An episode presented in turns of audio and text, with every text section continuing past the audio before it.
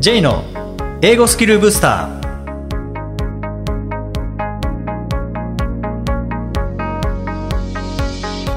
こんにちは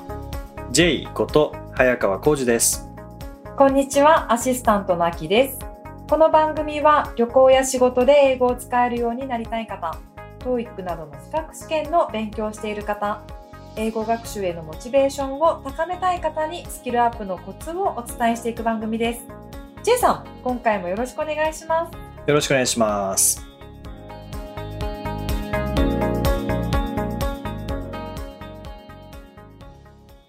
さあ今回もインタビューです、えー今回は外資系企業に勤務されている福川大地さんにお話を伺ってきました、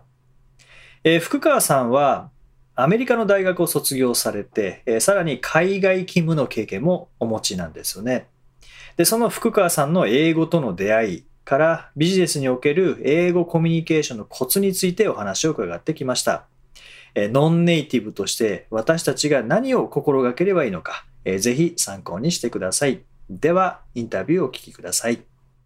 今回は大手外資系企業で正社員として勤務しながら、さらに講師、コンサルタントとしても活動されている福川大地さんにお話を伺います。福川さんどうぞよろしくお願いします。よろしくお願いいたします。まあ、今はもうそれこそ誰でも知っている外資系の企業でこう勤務されていてでアメリカの大学を卒業でさらに豊富な海外勤務の経験もあるという福川さんですけども今はどんなお仕事をされてるんですか？はい。あの、今、会社では、えー担当している業務が、ラーニングと能力開発って、俗にまあ、外資で L&D っていう部署なんですけれども、あの、従業員の、えーまあ、例えば、こう、セールスとかカスタマーサービスとか、そういった職務スキルであったりとか、リーダーシップの開発という意味では、コーチングとかファシリテーションスキル、そういった、まあ、スキルを習得するための、企業内での研修をする、まあ、トレーナーだったり、そのプログラムを担当したりしてます。今は英語を使われてお仕事をされてもいるんですか？そうですね。基本的には、あの、まあ、海外で、えーまあ、本社で開発されたプログラムを、えー日本市場向けにちょっとアレンジして導入するっていう形なので、まあ、本部だったりとか、他の海外の部署とのやり取りっていうのは英語で行って、で、日本の授業には日本語でコミュニケーションするっていうような形です。じゃあもう毎日英語と日本語両方使ってる感じですね。そうですね。ははい。様々な時間帯で様々な言語が飛び交ってるみたいなそうですよね。時差もありますもんね。ですね。ですよね。で、そんな福川さんですけども、あの、まあ、どこかで読んだんですけども、中学時代に英語で0点を取られたことがあるっていうことなんですけど、これは本当ですか？はい。あの、そうですね。本当です。えっ、と、これですね。はい。まあ、今の小学生ってちょっと違うと思うんですけど、僕の時代って、まあ、中学1年生になって初めて英語デビューするっていう時代なので、まあ、そのデビュー戦で、まあ、小テストみたいなものがはい中学1年生であったんですね。で、すっごいシンプルな、なんかその定番のやつですよ。How are you? I'm fine, thanks, and you? みたいな、なんかこううん、挨拶を、こう、英語で書きなさい、みたいな。日本語が書いてあって、英語にしなさい、みたいな簡単なテストだったんですが、はい。まあ、全く英語の心得がなかったので、もうそのままギリギリわかるローマ字で、あの、How are you? みたいな、I'm fine みたいな感じで、えーこう、できる限り全力出したんですけど、まあはい結果0点と。で、それを持ち帰って、あの、家でまあ、姉と母が、もう、すごくこう、なんていうんですか、それを馬鹿にするような、あの、まあ、余分なことを言ってきたわけですよ。そこでもう、あ英語はもう一緒やらないなと、別れを告げて、そ。こからはもう、はい、英語からは遠ざかった学生生活を過ごしてました。それはもうトラウマになりますよね。うん、そうですね。なんか、もうトラウマにもなりましたし、はい。正直まあ日本人なのでう、ん英語なんか使う機会ないなと思って、うん。もう科目じゃなかったら勉強する価値がないっていうんですかね、ぐらいに当時は思ってました。ああ、そこはもう僕も全く同じ考えでしたね。で、その状態だった福川さんが、いつ、何がきっかけで英語をやろう、学んでみようっていうふうに思われたんですか？そうですね。あの、実はまあ高校2年生の時、17歳の時に、えー両足を同時に骨折するっていうアクシデントに両見舞わ足れまして。同時に骨折。はい。で、まあ、その話するとちょっと長くなってしまうので、まあ、手短に言いますと、まあ、あの、当時、えーまあ、病院で手術受けて、リハビリをしてっていう、あの、まあ、日本の医療を受けて、ちょっとそこにあまりこう、しっくりこないというか、納得感がなく、なんか日本と違うアプローチできるんじゃないかなっていうふうに思って、で、ちょっと外を見始めたときに、まあ、たまたまそのスポーツの先進国でもあり、まあ、スポーツ医療メッカでもあった、アメリカでスポーツ医療を学んでみたいっていう願望が芽生えてきて、そこからですね、あもう必要になってしまったと。とうとう中1の時に別れを告げた英語と、もう一回、あの、今度こそ Nice to meet you しなきゃいけなくなったっていう。えそれは両足骨折しなかったとしたら、英語に、英語と Nice to meet you はなかった可能性もあるってことですか？全く together してないと思います。ええそういうきっかけもあるんですね。はい。それはスポーツ医療にはもともと興味があったわけでもないんですか？そうですね。スポーツ自体は好きでしたし、うんえーまあ、医療も、あのー興味がなかったわけじゃないんですよね。もう漫画でブラックジャックって手塚治虫先生のはい 漫画すごい好きで、あのー外科医、えーうんまあ好きですし、なんかそのスポーツ好きみたいな。でもそんな本気でってわけじゃなく、はい。単純に興味があったっていう程度ですね。うんで実際に、まあ、骨折してしまったことによって、外を見ることになって、まあ、そして、あまあ、アメリカに行くという形だと思うんですけども、それまででも、英語を勉強してはいたんですか？あの、本当にこう、学校でギリギリ、なんていうんですかね、単位が取れる、まあ、赤点スレスレみたいな、うんなんとか、えー単位取れるぐらいの、えーレベルでは勉強してました。ああ。まあでも、そのレベルから、まあこう言ったらあれですけど、よし、留学しようってなる人ってそんなに多くないと思うんですよね。そうですね。うん無謀って言われましたね、やっぱり。ああ。それはもうアメリカの大学に入るぞっていう形でアメリカに向かわれたと思うんですけども、その時はもうすごい準備されたんですか、そうですね。あの、気持ちはすごく準備しようっていう気持ちだったんですが、はいもうあまりにもその大学入学の基準の英語力と、その当時の自分の現在地っていうのが離れすぎてて。課題がもうあまりに高い山なので、登れないなみたいな感覚で、なかなかその気持ちが焦るばっかりで、先に進まないみたいな時期を過ごしてました。でも入学のためには、まあ試験もあると思いますし、はい。面接とかっていうのもあったんですか？そうですね。当時は、あのー私が行った学校の、えー併設の英語学校というか語学学校みたいなものがありまして、えーまあ、外部から TOEFL っていう試験を受けてテストの成績で入るか、その語学学校に一旦入って、語学学校で、まあ、一定の卒業成績みたいなものを出したら入学許可が下りる。少なくともその英語力に関してはっていう条件でしたね。はい。うんうん。そじゃあ、語学学校に入って、そこから大学っていうコースですか？そうですね。あの、語学学校に一旦入ったものの、はい。えーまあ、最初にプレイスメントテストっていう、こうはい。能力テストみたいなのあるじゃないですか。うんうんクラス分けテストっていうんですね。はい。で、そこで、えーそこから計算すると、まあ、順当に言っても2年かかると。大学に入るまでの。はい。語学学校2年通って、順当にこう、進んでいっても、進級できても、そのぐらいかかるっていう、うんうんえー見通しだったので、これはまずいと思って、はいちょっとギアを、あの、 TOEFL を、語学学校に通いながら TOEFL の勉強するって方に切り替えたんですね。なるほど。はい。でもうそれに一点集中で、 TOEFL の成績をとにかく出すっていうところにフォーカスして、で、実際、えーアメリカに行って語学学校に入ってから4ヶ月後には、大学入学許可が出るレベルの TOEFL のスコアが取れたんですよ。ええ6分の1のスピードで、6分の1のスピード、6分の1の期間ですよね。つまり6倍のスピードですよね。はい。それはなぜ可能だったんですかね。やる気だけですか？あのーやっぱり一点集中したっていうのが大きいと思います。あ浮気をせずに、もう TOEFL だって絞ったっていうのと、あとは、その自分のやっぱり次のステップっていうのが何なのかが割と明確だったんですよ。テストを使ったので、TOEFL のいいところっまあこれ TOEIC も一緒だと思うんですけども、はいスコアが出るだけじゃなくて、自分が何ができてて何ができてないのか結構明確にうんしてくれるじゃないですか。はい。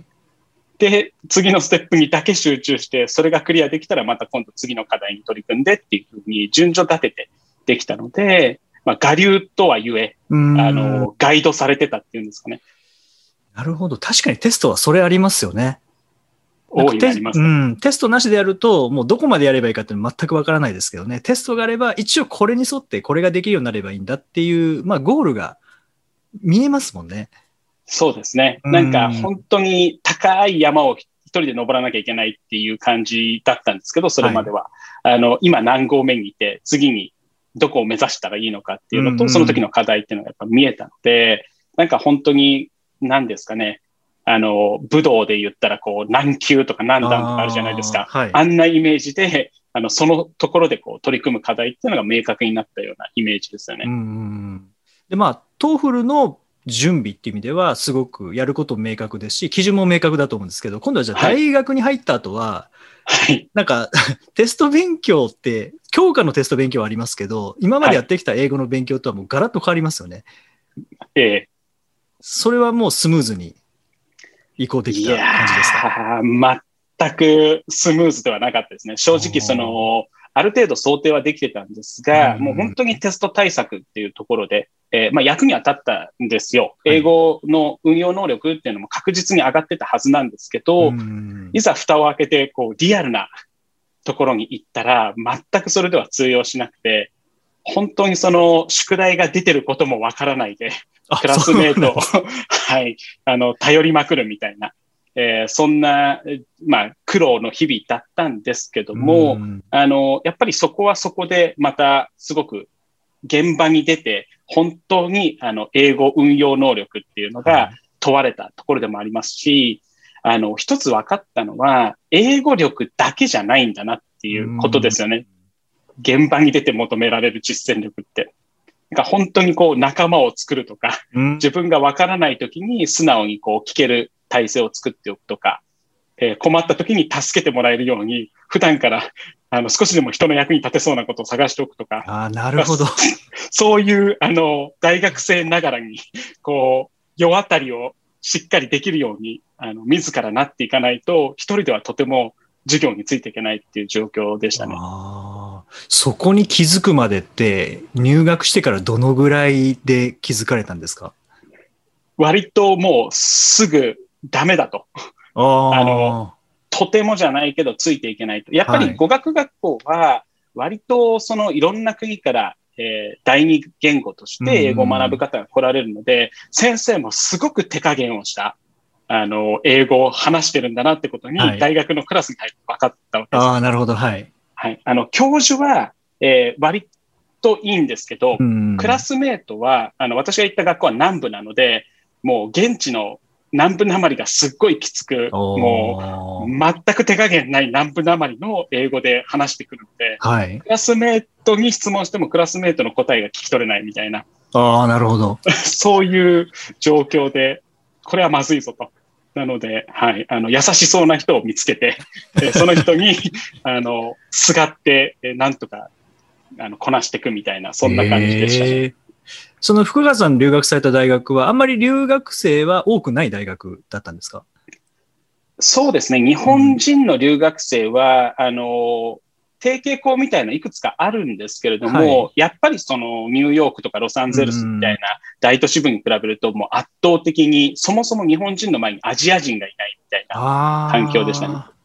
じゃあ、現地の大学生も、その留学生に対してどう接するかっていうことも慣れてないのかもしれないですよね。それで普通に接すると、もう手加減のない英語になってしまうみたいなところあるのかもしれないですね。そうですね。うんあの、本当にアジア人と生で話したの初めてみたいな、えー学生が多かったので、へ日本ってどこみたいな。感じですよへえ。その時に、まあこう、英語力だけではどうにもならない。やっぱりこう、手伝ってもらう、仲良くなるっていうお話ありましたけども、まあそうは言ってもやっぱり英語力っていうのは最後には必要になると思うんですけど、はい。その時に役に立った学習法とか、あとはなんかこういうことをやったらなんか伸びたなみたいな実感があったこと、取り組みってありますか？そうですね。あのーやっぱ当時は今と違ってテクノロジーも全然こうなく、うんあのーインターネット検索とか画像検索とか、まあ便利な学習法今ありますけど、はい。そういったものもなかったので、ひたすら、その、まあ、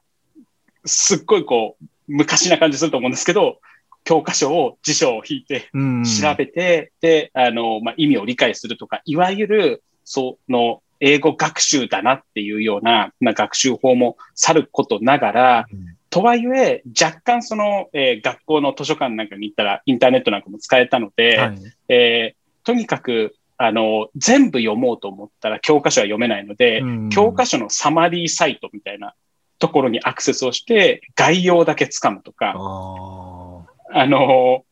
バックグラウンドの情報を日本語で事前に仕入れるとか。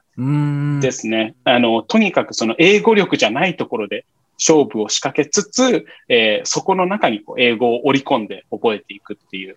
なるほど。そひ人間関係でも同じようにこう外側から固めていって、で、まあ、助けてもらいながら、あとは自分の英語力最後に使う。で、学習に関しても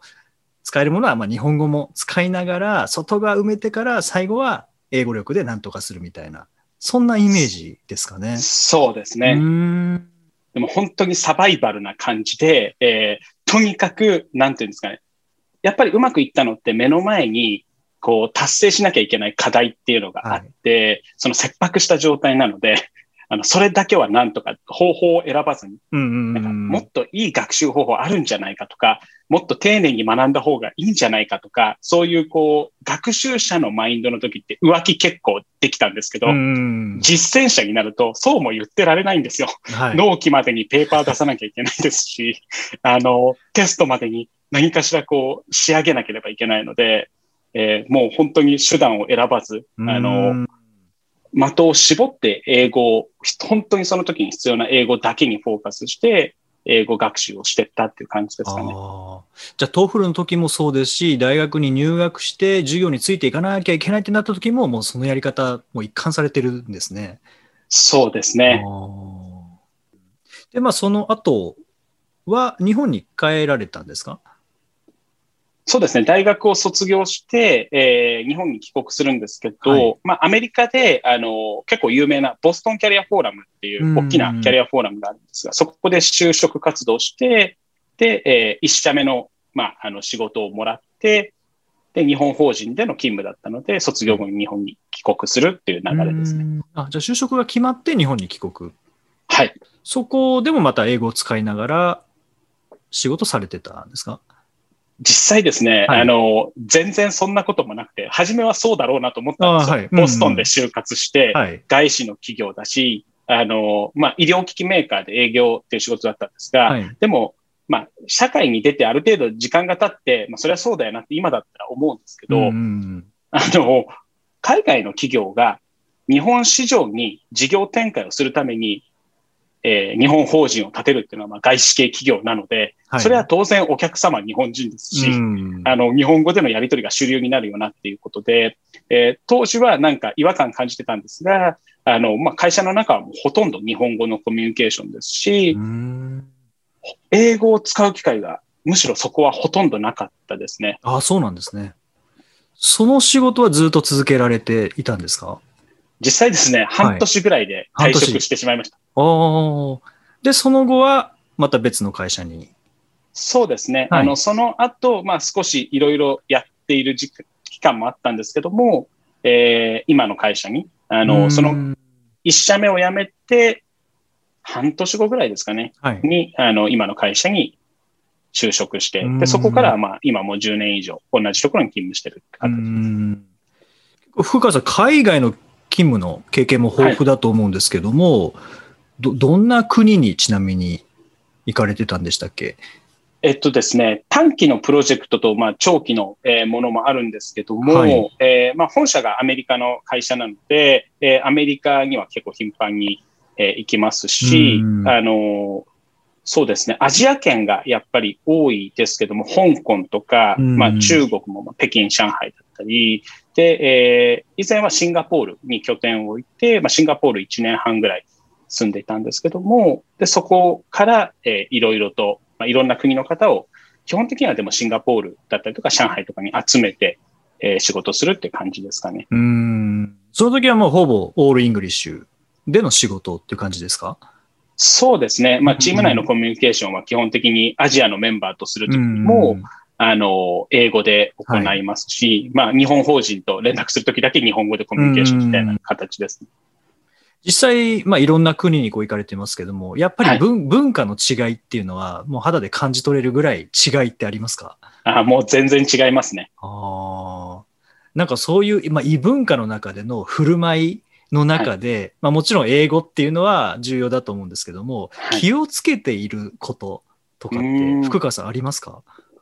そうですね。一つは、やっぱり常にオープンな姿勢でいるっていうことかなと思います。あの、これは、まあ、高校卒業まで日本で育ってきて、えー、大学からアメリカ4年間行ってるので、アメリカでまず、あの、学んだことでもあるんですが、やっぱりこう、多様性というか、違いを受け入れないと、あの、成り立たないみたいな国なんですよね、アメリカっていう国が。はい、で、同じように、まあ、そこの姿勢を、まあ、日本に帰ってきて、日本人だったら、あうんの呼吸で意思疎通ができるようなことも、まあ、一つカルチャーが変わったらもう全然、えそれでは伝わらないので、えー、相手にとって何が見えてるのかなとか、相手には何が聞こえてるのかなっていう目線で常に考えたりとか、あ、こういう伝え方をするとそういうふうに印象が受け取れるんだなとか、挨拶の仕方一つとっても違いますし、あの、本当に興味を持つっていうんですかね。うん、相手側をしっかり理解するっていうところをまずやらないと、自分たちの主張も理解してもらえないっていうのは、どこに行っても感じることですね。やっぱりまあ文化の違いといっても、結局はやっぱり人間関係なんですね。大きいですね。うんその人間関係づくりのコツみたいなのって、福川流異文化の人たちとの人間関係づくりみたいなのって何かありますか？そうですね。あの、やっぱり、えー、これはもう根本的なところだと思うんですけど、人は自分の話するのがすごい好きな生き物だと思うんですよね。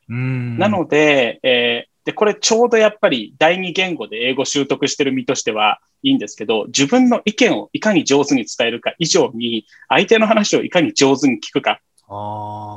だと思うんですよ。なので質問力と言いますか、えー、本当に、あの、相手の文化だったりとか、相手が感じてることに興味を持って、ちょっとこう日本語だったら自分の話つい口挟みたくなるようなタイミングでも、まあ、英語だとちょっと出てこない、スムーズに出てこないのをいいことにもう少し聞いてあげるっていう、うん、ところですよね。うんそれなんか事前に質問を用意しておくとか、そういうこともされたんですか？そうですね。あの、やっぱり最初ってなかなかその英語でスムーズにコミュニケーションが取れないので、まずこう自分が何言うかみたいな予行演習じゃないですけど、うん、この人に会ったらこういうこと聞いてみようみたいなものをある程度用意しておいて、うん、で、えー、実際ちょっと言ってみる、シミュレーションしてみるみたいなこととか、あの、特にあの最近は割ともう慣れてきて言うこととか聞くことも決まってきてますけど、やっぱりアメリカに留学してた当時とかってクラスに行く前にシャワー浴びながら、そのクラスメイトにどうやってこう声かけて、どうやって宿題出てるかどうか聞こうかとか、なんか一人でシミュレーションとかもしてましたし、はい。あの、カフェテリアで今日はこの人にこれを聞こうみたいな、なんかそういうところは割と練習しましたね。なんで日本語でやらないんだろうってちょっと不思議ですけど、あの、英語だとなんかもう苦肉の策じゃないですけど、はい、必要に駆られて、ちょっと事前準備を入念にしますね。へーなんかこの質問をすると、ビジネス上、結構人間関係づくりが促進されるみたいな、なんかそんな質問ってありますか？あの、一つはですね、はい、えー、すっごいシンプルなところで言うと、うん、what else っていうのを聞いてあげるっていうのはいいですかね。大体こう、日本語だと、あ、この人話し終わった自分の番だって思って言ってしまうようなタイミングがあると思うんですけど、英語だと、まだ自分が喋らなくていいかなって場合あると思うので、はい、what else って聞いてあげると、まあ、勝手に、あの、話膨らましてくれますね。もうそれはすぐできると思います。今日から実践。英語も2単語ですもんね。what はい else だけですも What んね。else? うん他にはだけで、またいろんな情報が引き出される。引き出せますね。うん。確かに相手からしたら、また話す機会与えてくれたっていう感じですもんね。はい。で、興味がないと what else って聞かれないですもんね、本人からうしてん。も。そうですね。これすぐできますね、what else。What else? っていうのはすぐ あの使えると思いますし、難しくないので。で、やっぱりあの相手についてたくさんあの聞いてあげるだけじゃなくて、うんえー質問ある程度すると向こうも関心を持ってこっちに質問をし返してくれると思うんですね。なので、日本に関するプチ情報みたいなものは、うん割と、あの、これ不思議なんですけど、海外に出向くようになってから日本をすごく深く知るように、なんか興味が湧きましたよね。福川さんの今までの経験とか、あと、はい。まあ、ノンネイティブスピーカーとのこうビジネスのやり取りの体験から、どの程度の英語力があれば、実際ビジネスで使っていけると思われますか？うーん、これはもう本当に様々だと思うんですうが、ん。そのビジネスが、えー実際に行われるときに、まず第一の前提として、その専門性にしっかり長けているっていう前提があると思うんですよね。うんで、そこが、あの、クリアできていれば、えーその専門性を持った唯一無二の存在であれば、向こう側が、えー待ってくれるというか、その英語力がなくても待ってくれると思うので、専門職であればあるほど、えー言語運用能力ってそこまで重要じゃなくなってくると思うんですよね。で、うんある一方で、その一般的な仕事であればあるほど、その言語に対しての比重が大きくなってしまうっていうのはあるかなと思います。なるほど。そしたら、こう、専門性を生かしていくぞって言った場合には、どちらかというと、そっちの専門性がしっかりしている方が大事なんですね。ですね。うん。で、ある程度のところに行くと、あのーおそらくですね、その、まあ私なんかもそうですけども、部署の中で、えー自分が日本を代表して、もしくは自分の会社、商品とかサービスを代表して、責任者みたいな形で海外の部署とやり取りをしたりとか、まあ海外のあのお客様とやり取りをしたりっていう局面もあると思うんですよ。はい。なので、そうなってくると、あの、しっかりと相手の主張していることを正確に把握できたりとか、うんあの、一旦で把握できなくてももちろん大丈夫なんですが、英語が、なんていうんですかね、流暢だなっていう印象の方よりも、すごくこう、アクセントもあるし、文法的にもちょっと間違えたりするんだけど、慎重に確認をできる方、うん。おごらない方っていうんですかね、はい。が、あの、より重宝されますね。なので、本当に理解の確認のために質問させてくださいみたいな姿勢で、えーゆっくりでも片言でも喋れる方が、パッと見流暢に話せているようで、うん後で抜けがあったみたいなことよりうんも、あの、信頼を築けますので、うん。必ずしも海外で仕事ができる人が英語ペラペラってわけじゃないですね。それ以外のことをしっかりできるかどうかっていうところですね。割とですねうん、業種というか業界なんかにもよると思います。スピード感がすごく速くて、はいあの、タイムリーに意思決定をしていかなければいけないみたいな、あの、仕事内容であればあるほど、うんやっぱりこう、饒舌な方が生き残っていくっていうんですかね。これはあの、英語が母国語の方でもうん、話が上手い人とか、プレゼン力に長けてる人が、うんちょっと有利に働くみたいなことあるじゃないですか。はい。なので、あの、言語というよりもコミュニケーションが円滑にできる方が重宝されるっていう仕事の内容もあると思いますし、うん。特にその、例えば金融関係だったりとか、あの、正確さが求められる、まあ、お金に関することとか、オペレーションに関することとか、細かいところを正確にっていう職種は、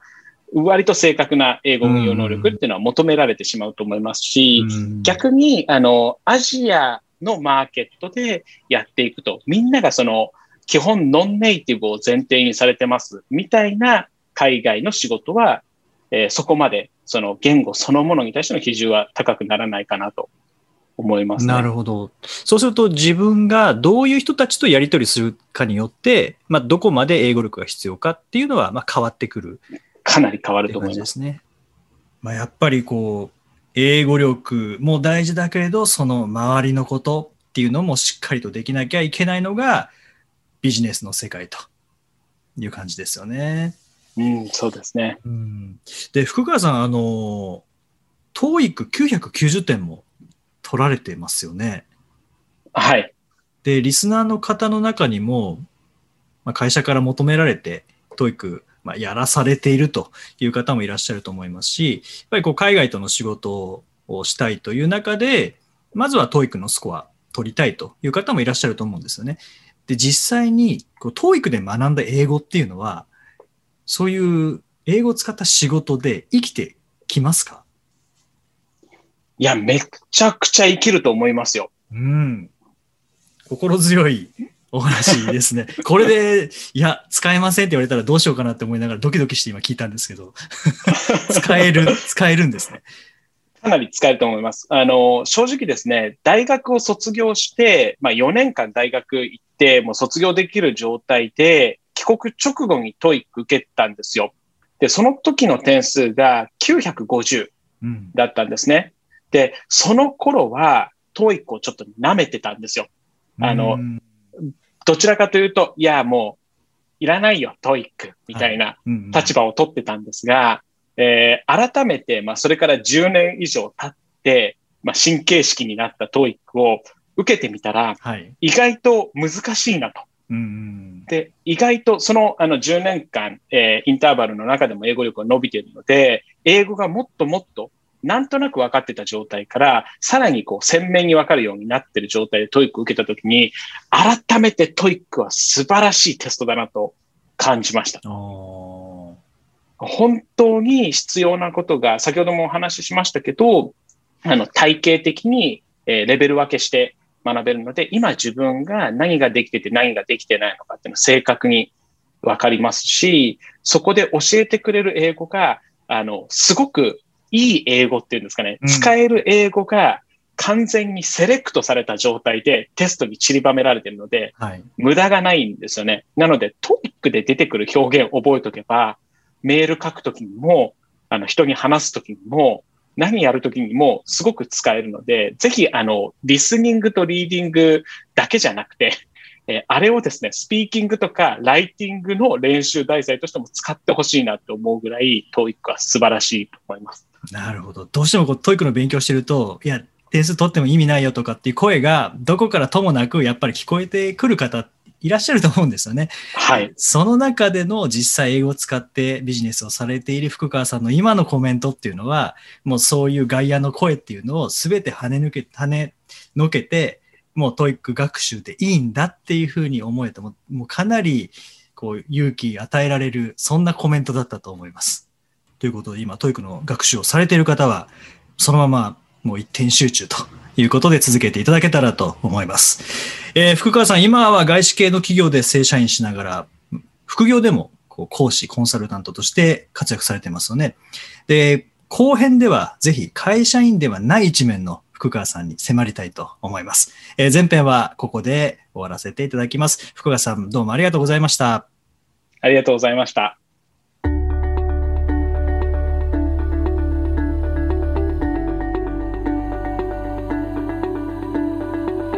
Useful expressions.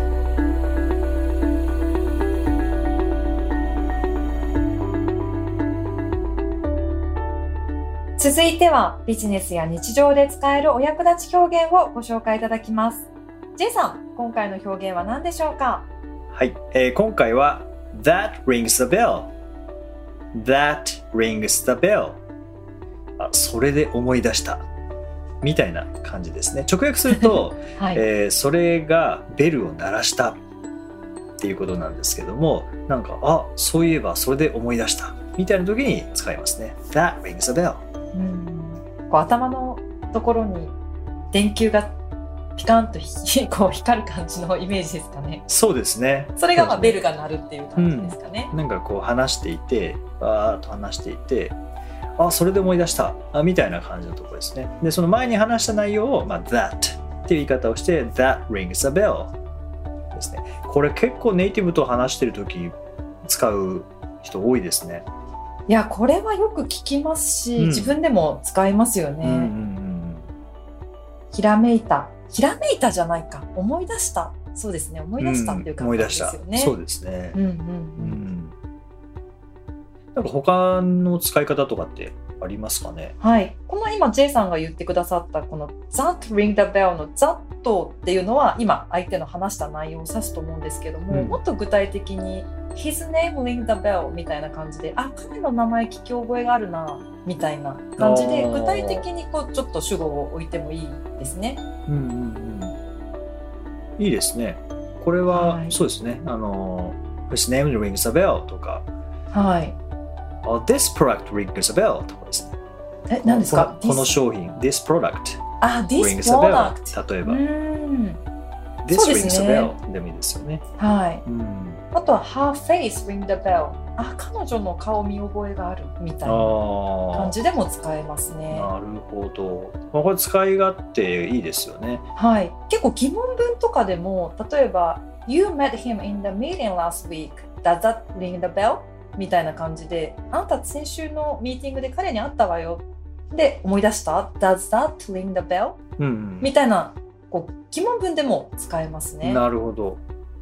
確かに、Do you remember him? とかでもいいですけどね。ああ、それでもまあいいんですけどね。うんまあまあ、それの、こう、なんか応用版みたいな。はいはいはい。なんか、よりネイティブらしい表現と。そうですね。よりナチュラルな感じがします。うん。はい。ぜひぜひ、この That rings a bell とか、His name rings a bell, Her face rings a bell ですね。えー使ってみてください。第67回をお送りしました。J さん、はい。あの研修やセミナーでスライドを使われると思うんですけれども、はい。こうスライド作成で意識されていることって何かあったりしますか？スライド作成で意識していることは、まあ、まずあの文字を詰め込みすぎないっていうことですね。説明することを全部スライドに載せないっていう。よくありがちですよねう。ーんそうそれをやってしまうとあの別に資料で配ればいい話になってしまうので 喋らなくていいっていうことですよね。そうなんですよね。まああとは僕はセミナーで使う、まあ、ハンドアウトも使うんですけどそのハンドアウトの情報とスライドの情報はイコールじゃないので全く同じじゃないんですね。だからスライドだけ配っても全く意味がわからない状態になっているんですどね。。逆にハンドアウトだけ見ても意味わからない状態になっているので、まあ、セミナーでえしっかり参加していただいて、えー初めてえーその空欄もう空欄結構こう穴開きにはいはなってるい。んですけど、その空欄に何が入るのかっていうのは分かる状態になってるのでまあそこは集中しやすい状態を作ってますね。そうなんですよね。うんあの J さんのセミナーでそれがすごく大きな発見でした。全部資料が空所があって。うん思わず埋めたくなるみたいな。なので話を聞いてないとそこが埋まらないので思わずこう集中してセミナーに没頭するみうたいな、ん、そこがすごくうん、工夫されてらっしゃいますよね。そうですね、まあ、もし全部情報が手元にあったら聞かなくてもいいって思われちゃいますからね。なっちゃいますようんね。だからあえて重要なところは空欄にしておいて、はい、であとはやっぱりそのセミナーだけなんか今日のセミナー良かったなだけではなくて、まあ、それ終わった時から学習に入っていただきたいんですね。はい、でも思い出せないのであなんで俺は何すりゃいいんだってなっちゃうのではい、えふとした時に「あ、That rings a bell」みたいな感じで「ああそうだ こういう時はこうすればいいんだあのセミナーで言ってたな」って思っていただきたいのではい、はい。なんかそういうイメージしやすいものを例えば写真だったりとか例えばストーリーだったりとか、まあ、例えば他の人の事例だったりとかっていうのを盛り込むようにはしてますよね。ああ、J さんのセミナーはそういったことがすごく多いですよね。こう日常的ないろいろな事柄と結びつけて学習っていうものをなんか説明するっていう場面が非常に多いですね。うん、そうですね、まあ、それをこうスライドで見せながらそれは文字かもしれませんし写真かもしれませんし、まあなるべくこう思い出しやすいような仕掛けっていうのはスライドの中には入れてますよね。うんなるほど。一番手の凝ったものとかってなんか今まで作った中でこれ結構時間かかったみたいなものってあったりしますか？それとも逆に逆にシンプルにしているからスライドはあんまり時間かけないとかありますか？まあ、スライドは時間かけてるんですけどでもあんまはい。凝ったものは作ってないですね。うん。そのかっこいいものとかっていうのはあんまり作ってなくてああのシンプルですよね。まあまあかっこいいものを作りたいけど作れないというその で僕のデザイン力の限界っていうのが、はい、あってだからあんまそこまでかっこいいものは作れないんですけど、うん。あでもなるべくシンプルに